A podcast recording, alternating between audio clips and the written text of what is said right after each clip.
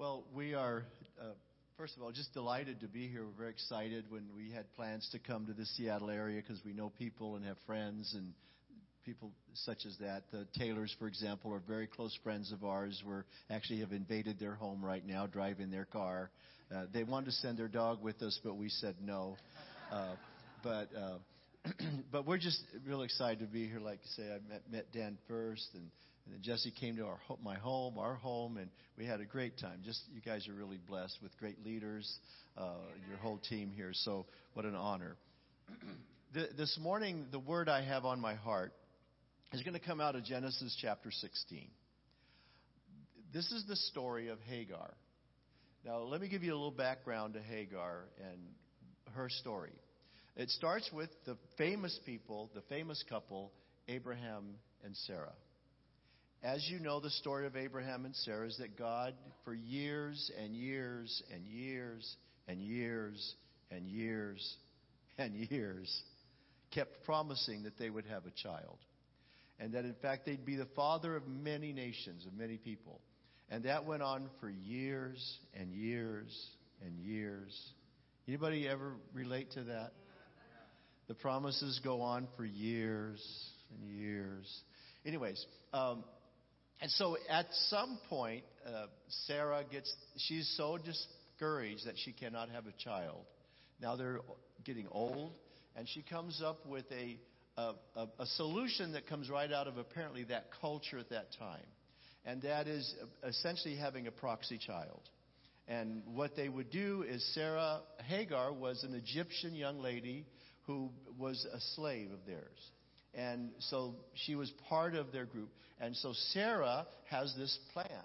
And she comes to Abraham and says, Look, what we're going to do is according to custom, if, if my servant is, uh, is your wife and she has the baby on my knees or something like that, if I'm there when that baby's born, I can call it like it's my baby. Abraham, like most guys, okay. Uh, you know, and uh, anyways, and so this happens. Um, pretty soon, Hagar is pregnant. And in the story, uh, again, let's, let's get the context for, because I want to talk about Hagar. Hagar is in this wealthy family. She is a servant girl. She's been told what she's going to do. She's going to be the surrogate mother of the heir of the household. And in that culture, also, it was in tremendous glory and honor to have a child. It was that's you know it was it still is, but in the culture it was if you didn't have a child, it was like oh my gosh, you know what's happened to me, and so you would be disgraced, and particularly an heir, not to be able to give an heir to the family, and so uh, and so Hagar now is pregnant with the head man's baby, and she is essentially has what she thinks is going to be the heir, and so she starts kind of glorying in that and, and, and feeling so honored and blessed. Well, Sarah takes it. Are you following this? This has been a series on TV for a while. No, it hasn't, but it, sounds like one, doesn't it? Like follow the characters here, okay? And now, so, so, I mean, this is straight Bible we're talking here. I'm not making this story up. And, but, so, so now what happens? Sarah hears Hagar gloating, rejoicing, being happy, and takes it as she's dissing her. And she is furious. That is not how the plan was supposed to go. I don't know what she wanted Hagar, I guess, just to be super humble and never admit it was her child. But now I love this. This is a great verse. Guys, you'll love this. Uh, in fact, um, in our home, Becky has come up with this saying I'm not saying it's your fault, I'm saying I'm blaming you. Um, and so here's what happens. Uh, so, come on. Verse 5 of, of Genesis 16. This is Abraham, what he's faced with. Then Sarai said to Abraham, This is all your fault. I put my servant into your arms, but now that she's pregnant, she treats me with contempt. The Lord will show who's wrong, you or me. Abraham, true to his character, which is avoid the conflict at all costs, responds like a true wise man leader of his home. Your servants is in your hands. Do with her whatever you think best. Now that's we could go into that. That's a whole, you know, like where's the leader here? All this. No, no. Your problem. You deal with it. You, I authorize you to handle this problem, and she does. And so, unfortunately, she mistreats Hagar so intensely that Hagar runs away. Okay, that's the backdrop of the story. So now this young servant girl who is pregnant has been so abused and so mistreated that she is going to run away into the deserts. Hagar. And I, I love this because Hagar to me represents so many people. In fact, she probably represents too many people who are, I'm, gonna, I'm just going to use the word, who are victimized by authority and by leaders. Or are just through no really fault of their own. Maybe, okay, I, I ridiculed the owner. You know, okay, I made fun of the head of the house. Okay, so, you know, do I deserve all this? And maybe we could call it the exaggerated penalty or judgment for something that doesn't deserve what it got. And maybe right in here in this room, there's, I'm sure, some of us who could say, Whoa, if you're going to put Hagar in that context, I can relate. Maybe you're in that situation right now where you're, you're, you're living your life like Hagar. It got so bad, it got so intense that you're suffering things that you know, I've been at this so long that I've heard so many stories that break your heart. And you sit there and you go, They did what to you? They said what? They handled that how?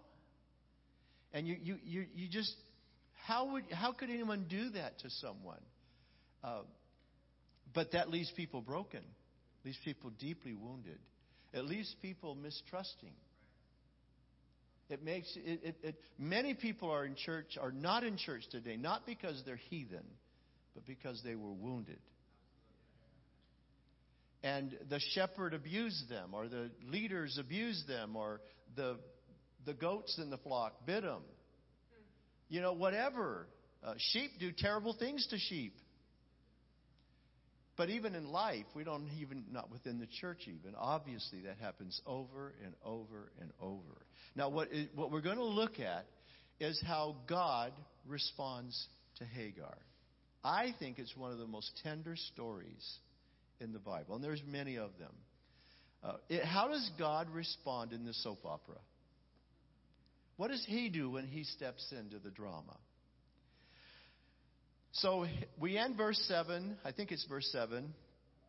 Then Sarah mistreated Hagar, so she fled from her. So we pick this up, verse 7 actually. The angel of the Lord found Hagar. Uh, that is really should be could be the opening verse of the story the angel of the Lord. Now, the angel of the Lord is, at least from the research I was able to do and other smart people who have told me, is, is could be anywhere from a, a, Jesus appearing as the angel of the Lord, or certainly what they call a theophany, which means we don't know exactly what to call it. But it's called God showed up to me. So this angel of the Lord is not just, it seems to be more than just an angelic apparition because of the, of the authority with which he speaks to her, and then later, the way she speaks about him, and he lets her. But anyway, so, so let's just say God, very much in the representation of a Jesus character, finds her. Finds her. I would bet, in the spirit of sharing the grace and the miracles of God, there's several in the room that you would say, that's how my testimony starts. Jesus found me. Anybody Jesus found me's here?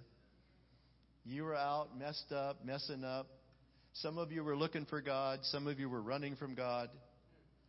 And He found you. That's the first thing you need to know. You're never really out of His sight. And He knows how to find you. Parents, grandparents, He knows where your kids and grandkids are. He knows how to find the Hagars. She has run away. So now let's listen to the incredible way he comes to her. The angel of the Lord found her near a spring in the desert. It was a spring that is beside the road to Shur. Verse, so he reaches out, he finds her. And notice the next thing. And here's the powerful. Verse 16, uh, chapter 6, verse 18.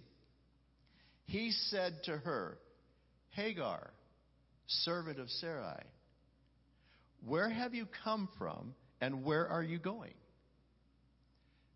To me, that is profound questions. Notice, let's break it down. First, he knows exactly who she is. Know, almost like she, he knew his social security number. You know, I know your ID. I know who I'm talking to. I have come to find, is she here? Hagar, the servant of Sarai. Which tells you that he was intentionally looking for her. Isn't it so beautiful when Jesus interrupts our lives? And by his by the Holy Spirit, the Father just says, Richard Casteel, son of Phoebe, I know who you are. I know who you are. And I've come to find you. Of all the millions, millions of little Hagars in the world, he found the one that was the servant of Sarai. I love that. And then the question here, here is the great therapy question right out of the scriptures Where have you come from? And where are you going? I find that question, we all need to ask it, be asked it. Because in life, we tend to run. That's what we do. We, it's the way we have to protect ourselves. We run. And I want to tell you, every, every one of us, I'm, I'm confident in saying, every one of us have either have or are now running from something. It's amazing how many times, in fact, Pastor Rich and I were talking the other day, and just sharing some personal experiences now that we're more older than 30, and just talking about the moments that God sat down and pointed out to us, I'll interpret it this way, and, and said, You're still running from that. You're still running from that. What are you running from? In fact, now you're running, where are you going? It points out part two is I'm not really sure what I'm running for, and I have no idea what I'm running to. That is lostness. That's emotional emptiness. That's living confused. and, you know, it's interesting that in our generation and in the church generation, I think the word purpose has been used more probably than almost as much as grace. The grace of God and the purpose, the purpose, the purpose, the purpose. Which I'm not, I, I think is a good thing. But it tells you what that addresses that many of us are not living knowing where we're going because we're running. And, and he just says, Hagar, where are you coming from? From an abusive situation, if you must know. And where are you going? Haven't a clue. I haven't a clue. So that that tender interaction in itself obviously is healing. There's a healing to this. It's like God who, who is here, He knows I'm here. He's aware of me. He, he found me. And, and he's, he's making me ask these deep questions. Do I know where I'm coming from? Do I know what I'm running from? What, what is it you're running from? And do you know where you're going? And she says, I'm running away from my mistress, she answered. I know that part. I know what I'm running from. Isn't it funny that we often know better what we're running from than what we're running to? And he, she says, I'm running. And, and so there seems to be, and I, I just want to underlie that there's this healing that is happening. And in fact, this is the sovereign work of God. That often when, if you're hearing a question from the Lord, it's a healing question. his questions heal.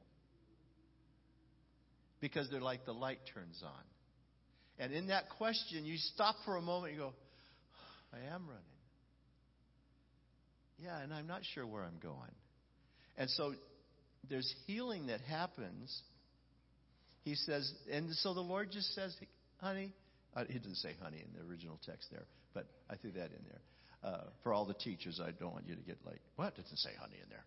Uh, Greek honeyo, honeyo is in there. Okay. Anyways, uh, he just says, uh, go back to your mistress which is a powerful word to say to a slave who just run away from her mistress. But I want to put this, this is my view of this. And that is that God is so confident of his healing that he immediately gets you moving.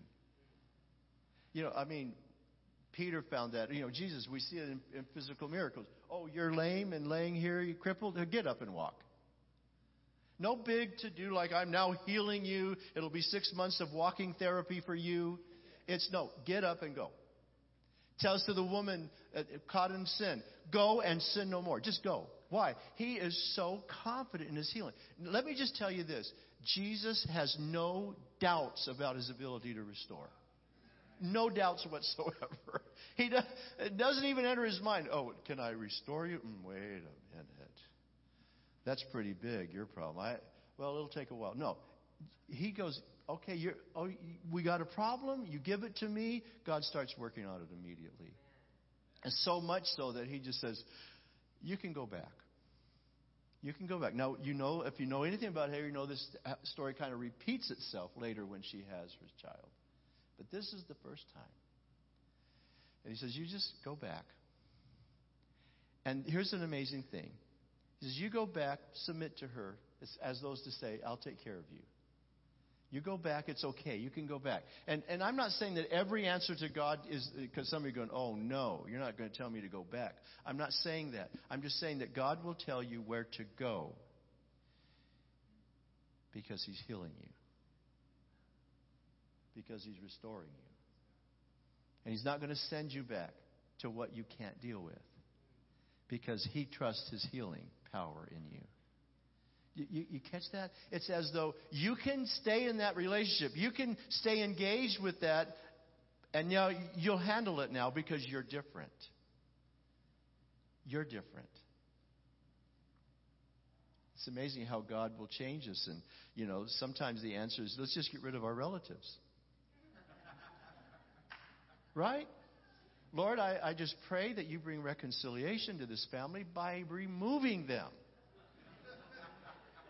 And that's when he says, No, you can go back Thanksgiving. You can go back. You can go. What he's saying is that I'm going to work in you that you'll have the right boundaries, you'll have the right attitude, and you will be different. You can go back because you're different now. You've had an encounter with the angel of the Lord. In fact, it's so powerful that notice what happens. He then gives her a prophecy. And it's like Abrahamic. It's big. I will so increase your descendants that they will feel too numerous to count, numerous to count. And, and he gives her the promise that her offspring also will have descendants. I find that so remarkable. And I, again, I think these are like stories that God, I, I think God created illustrated sermons for us. These stories are like illustrations that God takes your, what you're running from and turns it into a promise. In that, he says, Oh, by the way, do you not see what I want to do with you? Do you not see what I want to do with you? Uh, Dan mentioned that I've been involved in a lot of prophetic ministries and given a lot of personal prophetic words. And what I hear the Lord do over and over and over, give incredible promises. And I, people who hear them, and I'm given some of them, and I'm just saying, whoa. You know, oh, that's just a prophetic thing. Say, oh, big, say big, fat, wonderful things to them. You know, God's going to do this, and you're going to do that. And that's not what it is. It's the Lord looks at Sarah, uh, Hagar, and says, Honey, again, remember in the Greek, honey, Hebrew, honey, Hagar, I've got vision for you. You're, you're hiding away by a well. You think your life's over. No, no, no, no. Let me give you a glimpse of what I want to do with you. What I want a legacy I want to leave through you. Of what, how you're going to impact the world around you. That is phenomenal. And it shows us that when God restores, He restores direction and purpose, and He restores promise and hope. So here, here's verse 11. Now, this young lady is remarkable because she has a, she picks up immediately through this you something miraculous has happened. She has had an encounter with God. She is already changed. And some of the things you see about her is um, the, verse 11, is, it says, uh, You are now with child, and you will have a son. You shall call his name Ishmael, for the Lord has heard your misery. The Lord has heard your misery. Again, if you're in misery, if you're at a bad place, if you're the Hagar that's don't know where you know what you're running from, but you don't know where you're going, I want I'm praying that today would be a divine encounter day in which you meet the loving Father, the Holy Spirit that loves you and is finding you in your misery and restoring your heart, giving you purpose, giving you promise, so that you can go on and be the person God called you to be. And verse 13, here's a, I find this as remarkable as the first half of the story. She gave this name to the Lord who spoke to her. She gives this name to the Lord who spoke to her.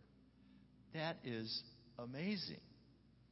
You are the God who sees me. You are the God who sees me. I love that. Of, of so many wonderful titles and names of the Lord. I think Hagar's is like so amazing. It's like the God who sees me. I have now seen the one who sees me. I was looking it up. Okay, what does that it really mean? Uh, the, where I can come is that the most fundamental root word is the God of sight, the God who sees everything. But the context and the application is yeah, He's a God who sees, but it's not just ambiguous. I see the horizon. I see you. I see you. You see me. It's amazing. That is why the well is called Bir Lahi the living one, my seer. It is still there between Kadesh and Bered. Now, how do we know that he was called the God who sees her? Because the God who saw her made sure it got in his scriptures, which tells you this he liked the name.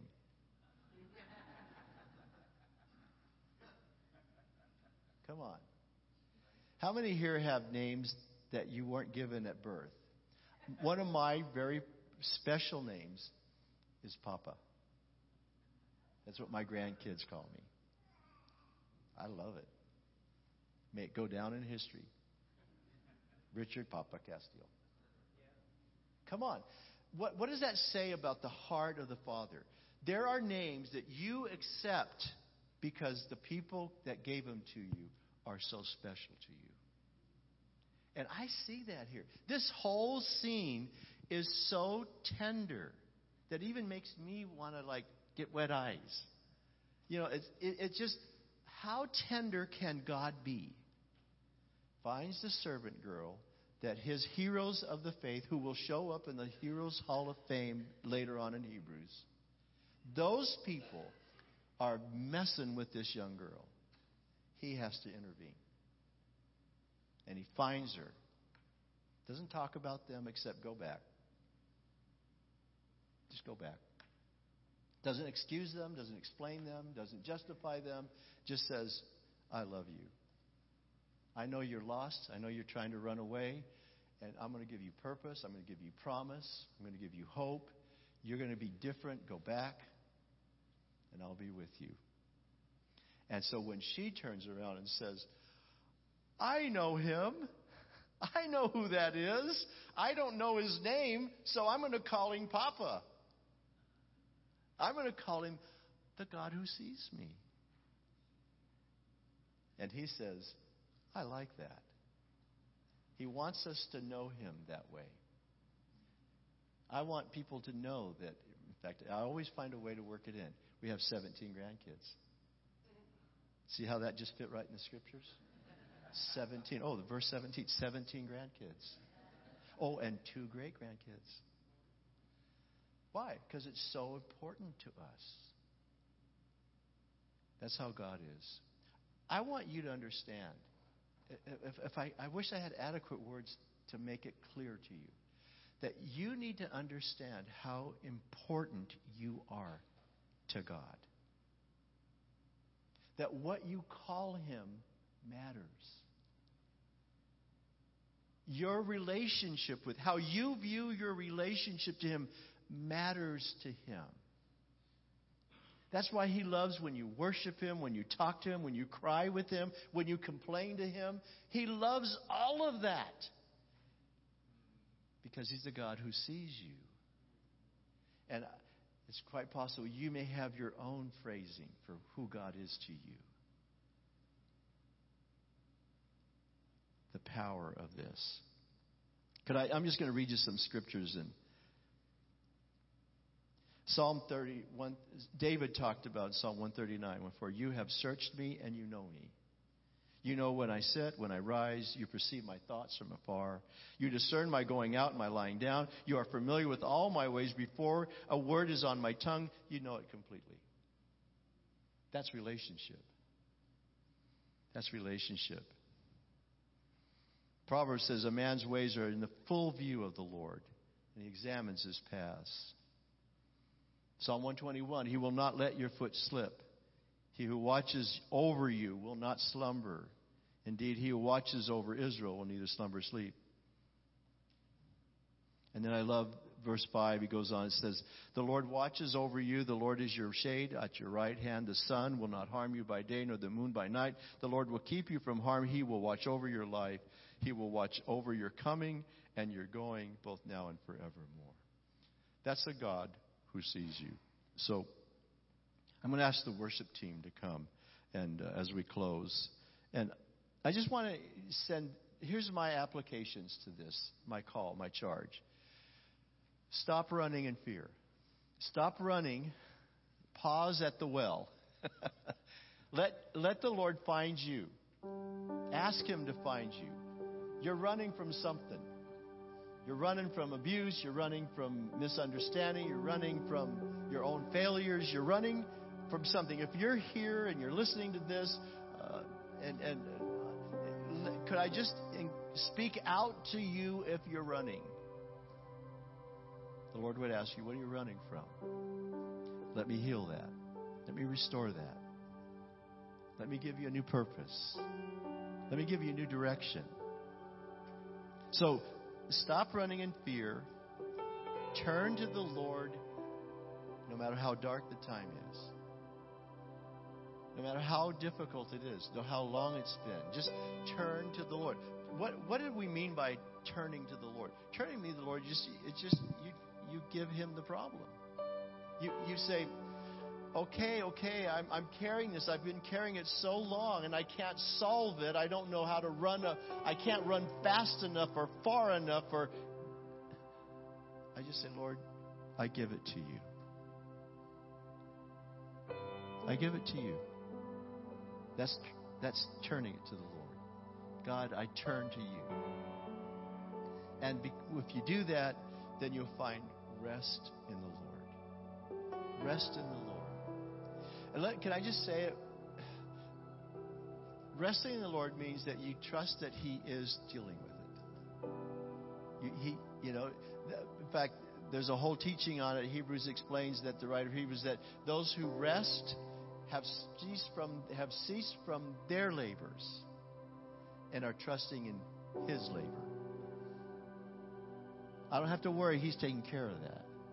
Just rest. But most of us, or many of us, are micromanagers. Right? We give it to the Lord, but then we watch him. We send him emails regularly. We point out things that he ought. Did well now? Do you remember that? Now, how many know that sometimes it's hard to delegate? And you go. Um, a, a, a, a few months ago, I my one of my youngest grandsons were responsible for mowing my lawn while I was gone. Three sprinkler heads, a broken trimmer later, it's a little difficult to not micromanage that. And between you and me, if I can be really honest, I asked my son if he was sort of like micromanage. But I want to tell you though, when you turn it over, like if I had turned that over directly to my son, I wouldn't even have thought about it. Because I trust his capacity. So just let me tell you, you can rest when you turn it over to Jesus because you can trust his capacity to do it his ability to do it and his willingness to do it. And whether you feel it or not, he's already will start changing you. He's already changing you. Jesus said, Come to me, all of you who are weary and carry heavy burdens, and I will give you rest. And may you say of him, He is the God who sees me. So, as I was praying about this and not knowing what the custom or culture is in the church, I just felt like the Lord said to me that as we closed, I would give an opportunity for two things. More than two, but two specific things. One is for you to just acknowledge in your own heart that you need the God who sees you to intervene. And some way you're the Hagar right now. And as I preach this message, your, your heart has said that to you. Oh, wow, he's talking to me. The Holy Spirit is talking to me. And there's some things that need to be reconciled. There's some things you need to stop running from and let the Lord heal that. And as we worship, if you feel that strongly, if you say, wow, this was for me, I believe there's a miracle that God wants to perform in your heart. And I'm going to invite you to just come and stand at the altar. And just as a way of just and talk to the Lord. Why why up here? I see sometimes God just calls us out and I don't do altar calls a lot. I just felt this morning it was very important that in fact, as I was studying this and praying, since when we first talked about coming here, I felt this message was for someone. There's a specific person. The Lord won't tell me who. But there is definitely a specific person here. Maybe also a specific person watching online. That this, you're the Hagar, the, the, the angel of the Lord has come to find. And if that's you, as we're worshiping, just come up and what we're going to do is we'll just the prayer team will pray with you and the prayer teams can come up I guess as well during that time. So Lord, we thank you. Thank you, Father, that you see us. And you send the angel of the Lord to find us. And so Father, we open up our hearts. We want to stop running. We want to stop running from and we want to run to what you have for us. New purpose, new vision. Father, the hurts, the wounds that we carried for years, you've come to heal them.